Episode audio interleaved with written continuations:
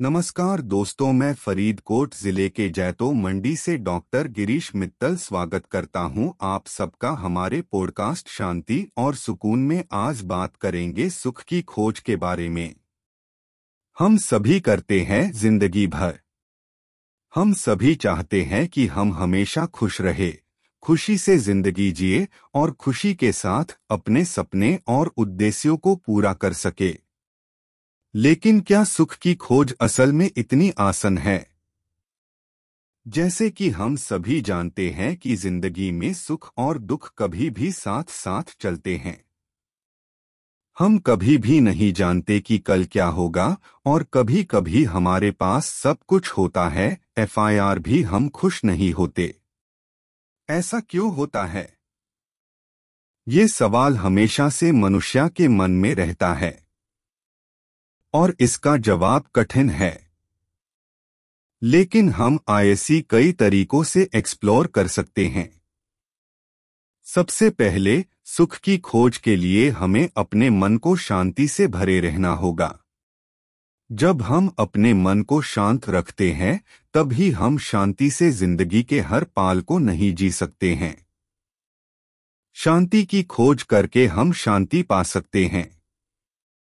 एक और बात जो हम सुख की खोज के सफ़र में ध्यान में रखना चाहिए, वो है ग्रैटिट्यूड हम अपने ज़िंदगी में जो कुछ भी है, उसके लिए धन्यवाद करना चाहिए। जब हम अपने आसपास की चीज़ें अपनी फैमिली अपने दोस्तों और अपने सपनों के बारे में ग्रैटिट्यूड दिखाते हैं, तब हम सुख की खोज में एक कदम आगे बढ़ते हैं।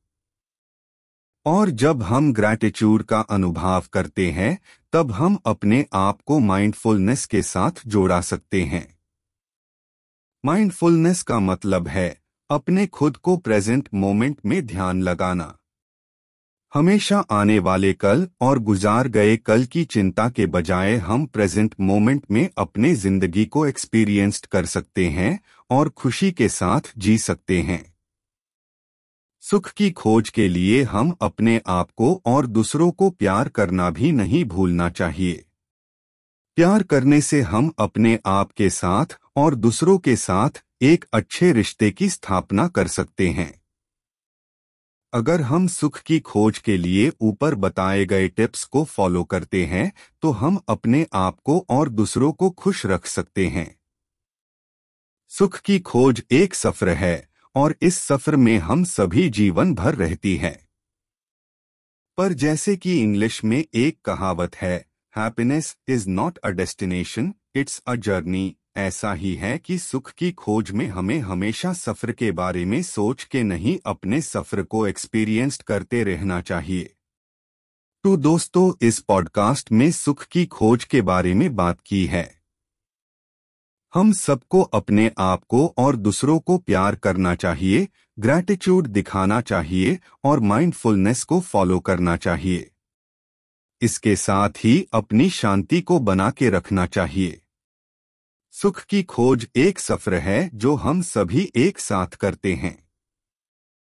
इस सफ़र को ही ज़िंदगी कहते हैं। आप सबको मेरा पॉडकास्ट सुनने के लिए धन्यवाद और जय हिंद।